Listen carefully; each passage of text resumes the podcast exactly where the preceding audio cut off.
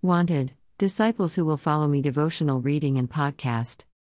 As Jesus passed on from there, he saw a man called Matthew sitting at the tax booth, and he said to him, "Follow me." And he rose and followed him. Matthew 9:9. Matthew was of Jewish descent but worked for the Roman government as a tax collector. He was despised by the other Jews because of his habit of overcharging and oppressing those whom he collected taxes from. Yet, Jesus knew there was something in Matthew's heart that yearned to know the truth.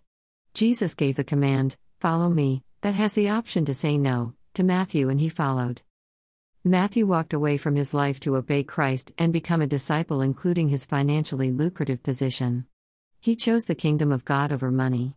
Yes, Matthew gave up everything to follow Christ. In the scriptures, there are examples of others that Jesus called, the rich, young ruler, and the man who was in mourning for the death of a family member who chose not to follow Jesus. They were unable to become disciples because of their love for traditional beliefs and worldly possessions. Denial reveals their earthly priorities. Like many today who desire to serve God, yet, they are unwilling to give up all that is required to become one of Christ's disciples. Jesus says, "Follow me," but the unspoken words "not by force" is understood by the fact that we were created with the free will of choice.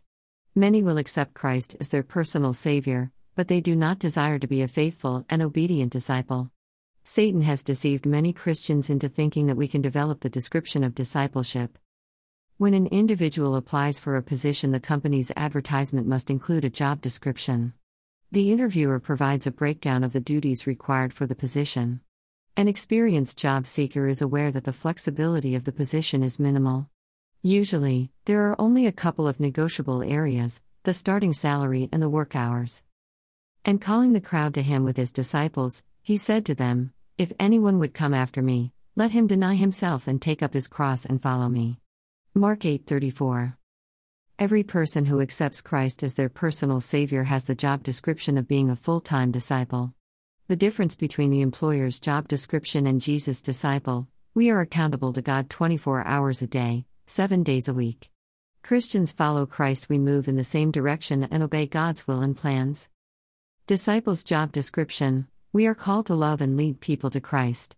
And Jesus came and spoke to them, saying, "All authority has been given to me in heaven and on earth.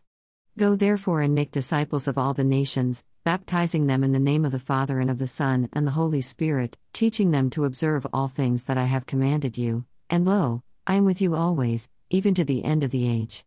Amen. Matthew 28:18-20. The mindset and behaviors of a disciple. True disciples follow Jesus, the leader. Faithful, obedient, and live a sacrificial life. Called to leave everyone and everything. Prioritize by always having Jesus first. There are different kinds of gifts, but the same Spirit distributes them. There are different kinds of service, but the same Lord. There are different kinds of working, but in all of them and in everyone it is the same God at work. 1 Corinthians 12:4-6. We receive the discernment and power to use our spiritual gifts from the Holy Spirit. Not everyone has the same gifts. Whether we are part of an outreach ministry in our church or have been directed to use our gifts in other ways, God never leaves us guessing about our role in discipleship.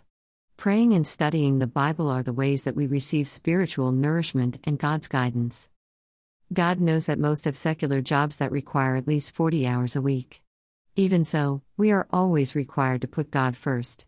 Our godly lifestyle, our behaviors of demonstrating love and kindness, and the gentle tone of our spoken words portray the love of Christ, which are nonverbal ways of witnessing.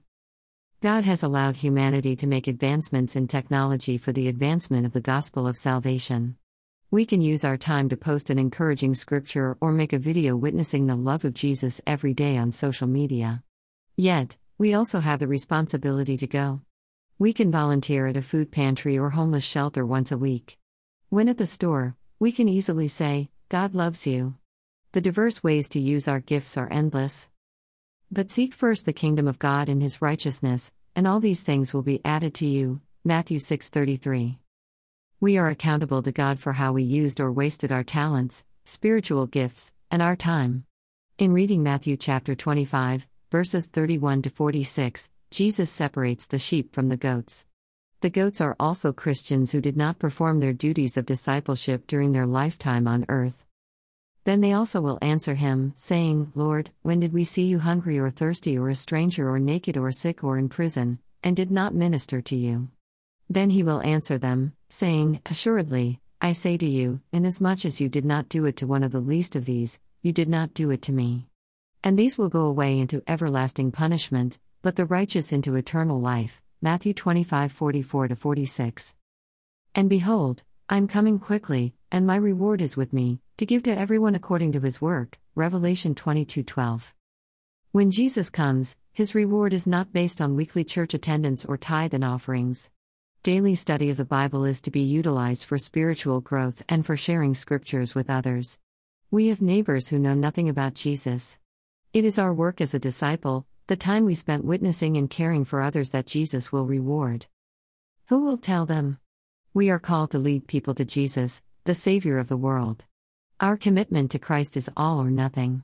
Remember, it is the non-negotiable duty of all disciples to follow in the footsteps of Christ. Prayer. God, we pray for forgiveness for not fulfilling our role as a disciple. We ask for the anointing of the Holy Spirit and the boldness to tell others about Jesus. Give us guidance and direction to use our spiritual gifts for your honor and glory. In Jesus' worthy name, we pray. Amen. Copyright 2023 Steps to Success with Spiritual Solutions.